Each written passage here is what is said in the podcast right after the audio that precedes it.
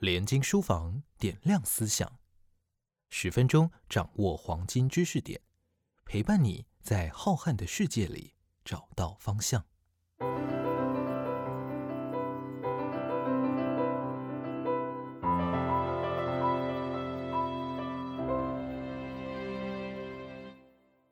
欢迎收听连经书房点亮思想，我是连经出版社文学编辑黄荣庆。那今天要跟大家介绍的是这个 Steven t o m e 老师，施一坚老师，他在联经这边呢出版了他的新作《野蛮人之神：太平天国》。我先跟大家介绍一下施一坚老师。那施一坚老师呢，他是一九七二年出生在德国的彼登科普夫，老师主修哲学、宗教学还有汉学。他在东亚生活跟工作了大概十几年的时间。那这之间呢，他曾经到过中国、日本、台湾。然后在这几个地方有做研究，这样老师也曾经担任过国立台湾大学人文社会高等研究院的访问学者，跟这个国立中心大学的助教作家。在这几个国家里面呢，那 Steven 老师其实他在台湾居住的时间是最长的，然后也是在居在台湾的这个时期间，他完成了他的第一本小说著作《边境行走》。那这个《边境行走》后来有联经出版社出版。那在当时德国出版的时候呢，然后立刻成为很多书店读者询问度很高的一本小说，然后最后也入围了这个德国法兰克福书展的德国图书奖。其实蒂芬老师的小说呢，其实陆陆续续都呃有在联经出版。二零一二年的时候，老师出版了第二本长篇小说《离心旋转》，这本是写从婚姻关系，特别是从丈夫的角度去写这个人自己的人生。那二零一五年。出版的对手戏呢，其实也是写两性关系的，特别是婚姻。但是这次老师可能是从这个比较从女性的方面去书写的。二零一八年，呃，第四本长篇作品，也就是我们今天要讨论的这一本《野蛮人之神：太平天国》。老师的野心其实非常的恢宏哦，他书写的是一个不同于以往的，像是之前可能前作都是写婚姻啊，或是写两性关系或写人生的。那这次他把整个小说的脉络跟格局拉到了历史小说的层面。小说也是非常厉害，又再度入围这个法兰克福书展的德国图书奖的年度决选。我先大概介绍一下这本书，嗯，相信台湾的读者都不陌生，就是说太平天国这段历史，其实是在清末的那段时间，有一个落地的秀才洪秀全。他当然因为科举制度屡试不中之后，他大病一场，然后他在病中出现了很多幻象，就是他有梦到上帝跟蛇妖这样。没想到一病后之后，他就结合了他自己梦中的这个幻境，跟他在接触到这个基督教的思想，然后融合成了一个他自己的宗教思维，叫做这个拜上帝教。然后没想到在当时清末的那时候动荡不安的社会局势里面，就得到了许多农民的支持，然后变成了一个非常。不得了了的一个动乱的革命，这样子。这部小说里面呢，那老师虚构了一个这个德国传教士的角色菲利普，他是远渡重洋到中国，然后跟着宗教的社群这样一起来到这个东方，然后希望可以促进东方的这个现代改革。但是大家都知道说，其实，在那个时期，呃，中国跟西方有处于一个很大的这个矛盾，就是有这个武力通商跟这个鸦片的，还有譬如说这些。叛军的冲突这样子，所以其实宗教理想跟当时的社会现实是有一段落差的。在这段历史里面，其实大家在可能在历史的著作或是一些历史片段里面看到有比较几个特别的人物，像是这个大英帝国的外交特使额尔金伯爵。跟大家都知道的这个湘军的首领，这个曾国藩将军啊，另外一个呢是这个太平天国的另外一个天王，叫做干王洪仁干。那这几个角色，其实在这本书里面都有很深的琢磨。那我们现在非常欢迎史蒂芬老师来跟我们谈谈这本书。史蒂芬老师，你好。好，你好，大家好。老师，其实我们看到就是说。我之前有在这个访谈中看到你说，在二零一二年在香港的一间这个书店，你因为读到这个英文的历史书《太平天国之秋》嘛，那所以就是你对这段历史很着迷，动了这个念头，想要写下这本书。我想要请问你，就是你着迷的这个原因，还有比如说在这之前就对这段历史很熟悉吗？其实一开始没有很熟。我还记得很清楚，我在香港买了这本书，然后从香港回德国一趟，在乡下的我的家乡看我家人，所以我有时间看这本书。然后一开始看就就马上觉得很很着迷，是历史书，不是小说，但是很写的很好，写的很很精彩，令人感动。然后我马上感到这个这个故事很莫名其妙，很难想象。如果是小说或者是电影，你会觉得太夸张了吧？我我我不相信真的有有发生。我好像没有看完四分之一就知道了，只是我下一部小说题材，就像我说的，这件历史大事本身是很很莫名其妙。如果你喜欢你喜欢讲故事，那你你你你不可能 不喜欢呃这种事情。从你你刚刚有介绍嘛，从一个这么这么极小的起点，后来变成一个这么。庞大的历史大事，对对对，真的很不可思议。有一些广西省的农民差一点点推翻了大清的政权，所以我看了这本书，当然都看得懂，但是还是觉得很很难想象这到底是怎么发生的。我觉得这是我之所以对这个题材有兴趣的主要的原因。然后另外一个也是你刚刚有暗示到前三部小说。内容很不一样，德国中产阶级的的的角色，所以角色的这个背景跟我自己的背景是蛮蛮像的。但是有点吊诡的是，个人已经早就离开了这个幻境，因为我大部分的的著作都是在台湾撰写的。然后我在台湾当然常常考虑，那我我可以用什么题材来给德国读者。介绍跟中国、跟台湾有关系，那就看到这个《太平天国之秋》，我好像很兴奋、很开心的感觉，觉得我好像终于找到了一个 一个一个适合的题材。我想问 Steven，就是其实因为你做了这次尝试，你在写这个历史小说的时候，写一般的小说跟写历史小说的的写法，跟这个特别是要做 research 的功夫，其实是不太一样的。当然。也是有小说家说，其实不管写什么小说，都要做了很足够的 research。但是我相信，在做这个，特别是历史这一段，因为你有很多的这个研究资料或者什么事，相较于很多的学者，他们都已经做了研究。那在描写这个片段的时候，你可能就是得依循他们那个脚步，得去书写。所以感觉上，这整个故事的，譬如说那个时代脉络切片，你是在一个固定的范围内。去书写，但是已经有支架跟架构的地方，你要去填他们那个血肉。我好奇是说，特别是在我们这本书里面，这三个角色，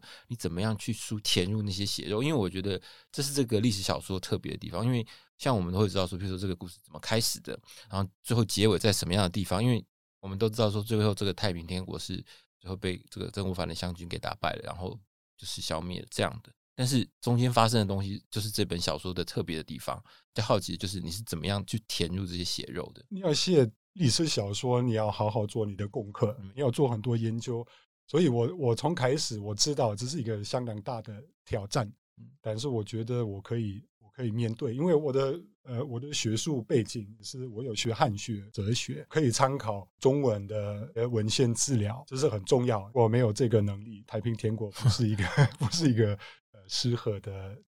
以前做学术、做哲学的工作研究领域，所谓跨文化哲学，是一个中国哲学、西方哲学比较的、和传统交流的。那台平天国里面也有很多跨文化的、异文化的不同文化之间的冲突。觉得我好像心里有一些功课我已经做好了，可以、可以、可以这样说。所以对这个挑战是，我觉得我有准备好，但是我也明知道我要还要。参考很多文献资料，很多素材，大部分是历史书。然后你刚刚提到的三个主角之中，最重要的是历史人物，所以不能完全虚构，是要先看看他们历史人物他们是什么样的。主要的文献，比如说，呃，埃尔金伯爵去了中国，他有他填练些日记。对对对，这个日记其实后来是。写信给他老婆，像这种想象中的跟他老婆的对话，他在中国所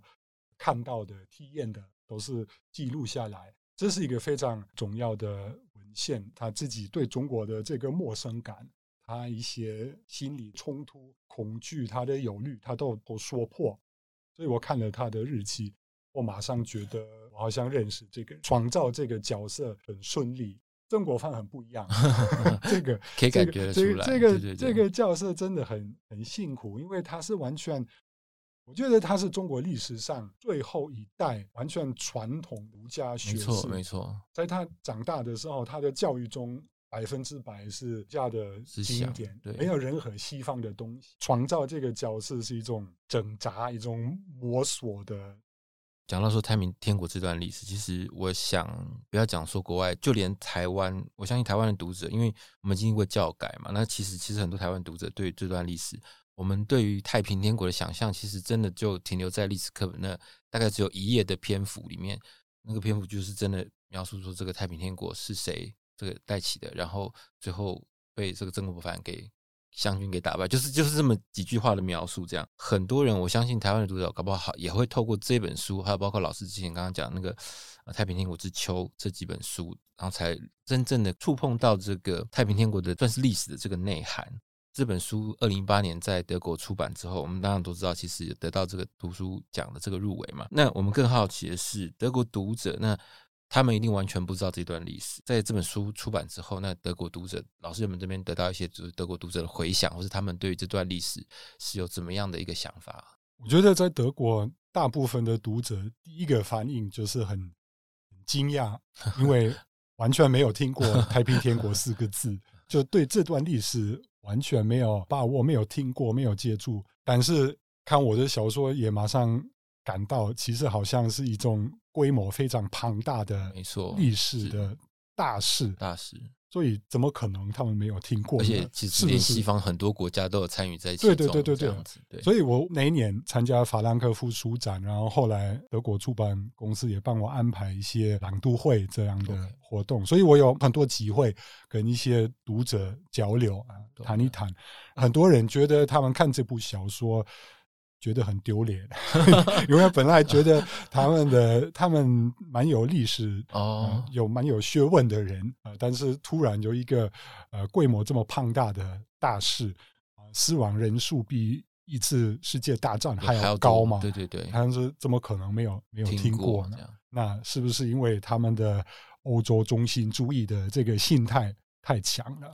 我每次听到这个反应，我觉得很开心，因为就是给我一种。这种确认，因为我我正好要挑起这样的一个感想，因为我觉得真的，呃，我们西方人，尤其是欧洲人，尤其是德国人，我们欧洲中心主义这个心态真的是太太强了，让我们无法明白当前的世界，因为当前的世界，欧洲已经不是中心嘛，让我们不太明白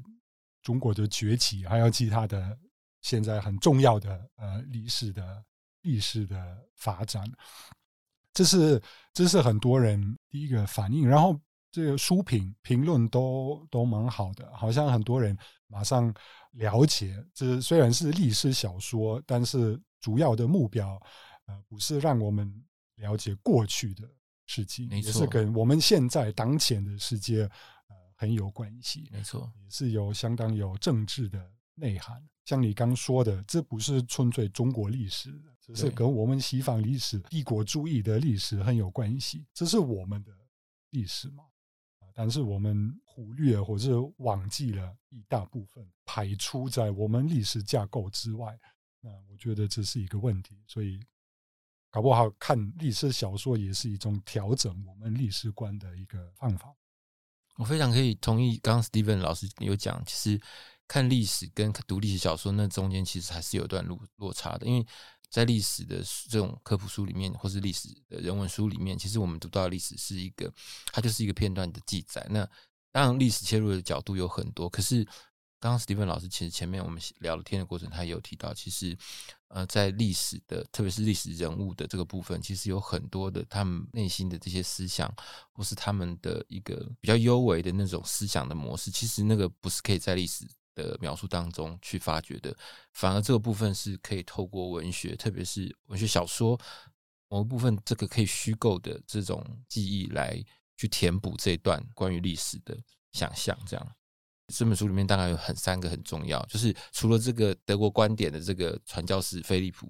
他是这个说书的人嘛。那这本书里面有三个很重重要的角色，包括这个大英的特使额尔金伯爵，还有曾国藩将军。那跟这个太平天国的这个干王洪仁干，我觉得这三个角色其实，当然大家比较熟悉的就是前面两个提到的，因为这个二金伯爵，大家非常都知道，就是他这个下令就是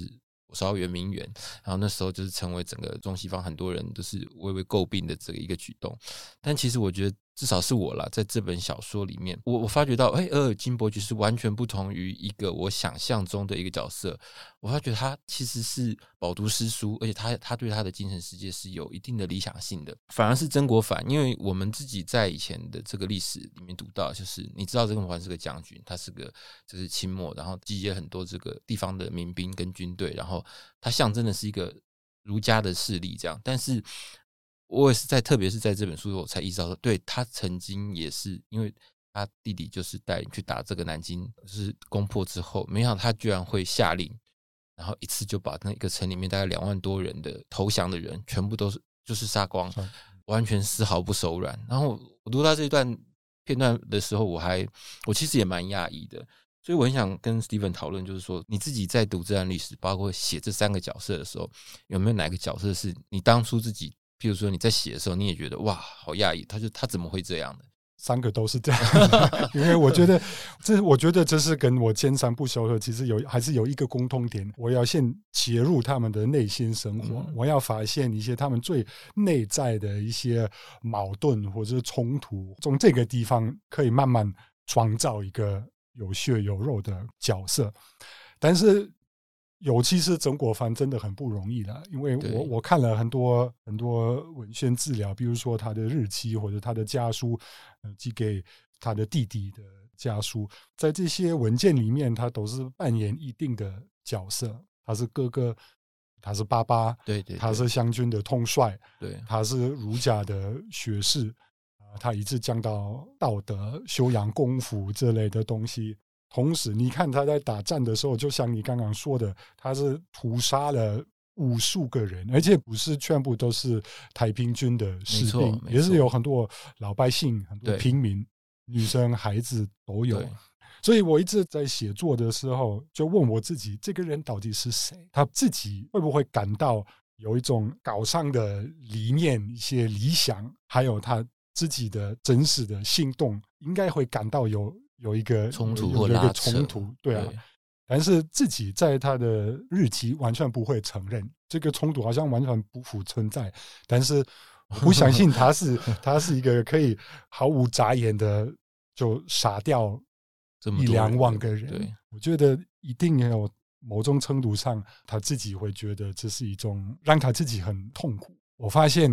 我看他的日记，他有很多。身体身体上的毛病，身体上的他有体癣，他一直他的皮肤一直抓痒，有时候他突然有一些麻痹的症状，动不了手，或者他的睡眠，他几乎睡不着，晚上睡不着。那我觉得是不是心理冲突的表现嘛？至少在我看来是是这样子，所以我从这个角度，我觉得我可以切入，我可以让读者感到，其实这个冲突是存在，他。对自己可能是不承认，但是这个冲突还是存在。我有把握这一点，以后这个写作的过程比较容易，因为我可以了解。对我来说，他虽然杀了很多人，他对我来说还是一个一个人，不是一个怪物。没错，没错。如果他没有这个冲突，那就是怪物。他就 但是怪物我不能当我我。小说的角色，所以你看，就是刚刚说到要做很多功课，但是这个功课也是慢慢深入小说脉络或者一个角色内心的生活，然后才能够真的开始讲他的故事。然后埃尔金伯爵就像我说的比较简单，因为他自己会。承认他也自己会戳破，他有矛盾。比如说鸦片的走私，他完全是反对。可能台湾人或者说中国人的历史馆里面，他是一个典型的帝国主义的反罪的这个象征人物的。对啊，我也本来一开始就就还没有开始真的做研究，我也觉得那他大概是这样的一个万八蛋嘛。但是但是看他的看他的日记，我觉得哎，他是一个跟我想象中的完全不一样不一样。他真的，他有感到他自己的的理念啊自己的理想跟他行动冲突。另外，跟 Steven 老师聊一聊，就是因为年轻出版其实几年前也有出版过，就是现在国际上算是最知名的一个印度小说家，叫 Amita Gosh，他曾经在出版了一套这个伊比斯 trilogy，就是这个《朱陆号三部曲》。Gosh 描写的这个小说时代背景，《朱陆号三部曲》呢，它其实也是设定在中英第一次鸦片战争，大概一八四零到一八四二年。它的时代背景是稍稍早于这次 Steven 老师写的这个《野蛮人之神》的小说背景，大概太平天国是在一八五三，所以两个的时代背景大概相差就在十年之间。我之所以会提到这本书，是因为刚刚 Steven 老师有讲到，就是我先前在看读这本书的时候，我的确也有从这本书，因为这本书是从印度观点去描写中英鸦片战争。但是这里面也有描写到一些，像是刚刚就讲到二金伯爵，他在书中里面也有出现这个角色。那我的确就从那本书里面得知，就是说，其实这个二金伯爵跟当时在英国的那些众议院或是他们的立场，就是已经有点反对的。因为在前线的人认为，其实拿着鸦片要人家投降，这真的是很很不合理的事情。可是因为后方对他来说是违法的东西，明明在国内我们都不用，可是我们却要。国外的人接受它，而且不接受，我们就打你，这是非常奇怪的。其实我在那本书就有读到这样的冲突，但是那本书不更特别，是因为它是从印度那时候印度是被殖民的嘛，对，那那边是有东印度公司，那印度这边的人的想法是觉得，反正只要你英国去攻打中国，那我们跟着你一起去，我们也可以从这个鸦片的。这个贸易跟战争那边就是分得一杯羹呐。你看，同样一个鸦片战争，中英第一次、第二次，然后我们可以看到之前有印度的小说家写了这样的，从印度观点写的。那我们现在有看到 Steven 老师从德国的观点写的，这样我就觉得应该是也有中国人写过类似的，但是三方的观点都是完全不一样的。这样子，想要知道就是 Steven 老师对于这样的一个。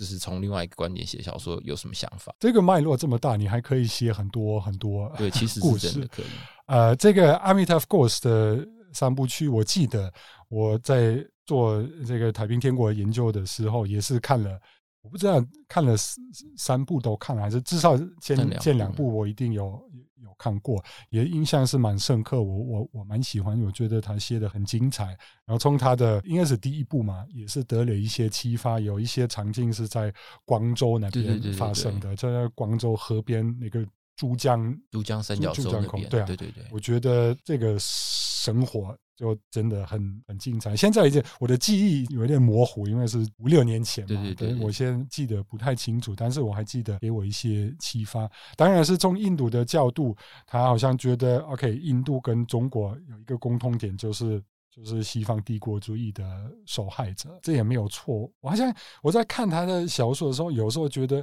哎，是不是这一整个画面有一点点。黑白就是很清楚，谁是好人，谁是 坏人，谁是谁是犯罪，谁是受害者。对对对，毫无疑问，就是历史上是有有这种西方帝国主义这是罪。但是，身为作家，我的教室都比较暧昧，没错没错，就是有一些有一些理念，有一些理想，但是同时他们的行为就可以做一些残忍的。因为我我一直觉得。没有内在的冲突就没有故事嘛。如果没错，就是我的教室都是必须有一种内在的的冲突，或者是有这个落差。他们所想信的，他们所接受的价值观，跟他们实在的行为，这个三个主角都一样，没有一个完全是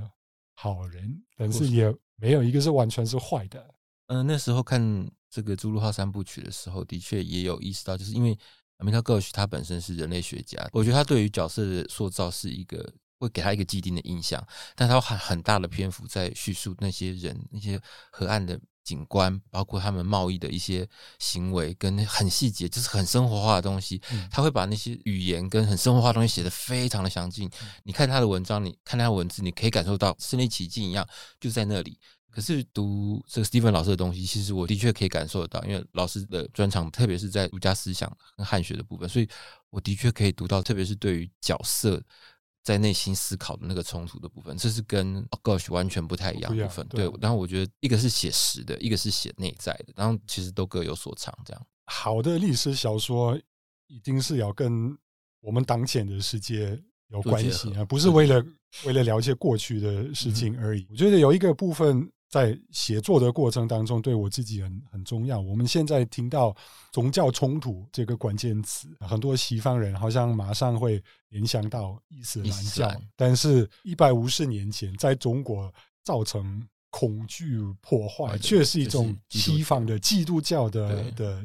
可以说极端主义嘛，我觉得这个很有趣。那另外呢，与太平天国同时有这个第二次鸦片战争，这两个冲突是很有关系。在其背后，我觉得凸显了一个很重要的问题，就是世界的秩序是谁决定的？当时的答案很简单，西方列强。但是现在我们看到很多非西方的国家，尤其是中国，对于这个秩序提出挑战。所以我觉得可以得知，这种呃跨文化的冲突仍然存在。对对。然后，除非我们能够好好把握他们的历史根源，恐怕永远都无法解决了。这是我之所以对这个题材有有兴趣的一个重要的原因。我想跟大家分享一下，其实这本书叫做《野蛮人之神》。我那时候就是看到这个书名的时候，我一直在想说，我初读的时候一开始会觉得，所以这个野蛮人之神代表是这个太平天国的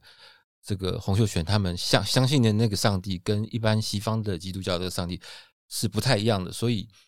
从某个观点来说，你可以说西方人在这个小说里面的野蛮人之神是这个拜上帝教的上帝。但是换个角度来说，其实在这个小说里面，你们可以看到很多这个像是曾国藩啊，或是这里面中国人，他们对于这些太平天国叫长毛，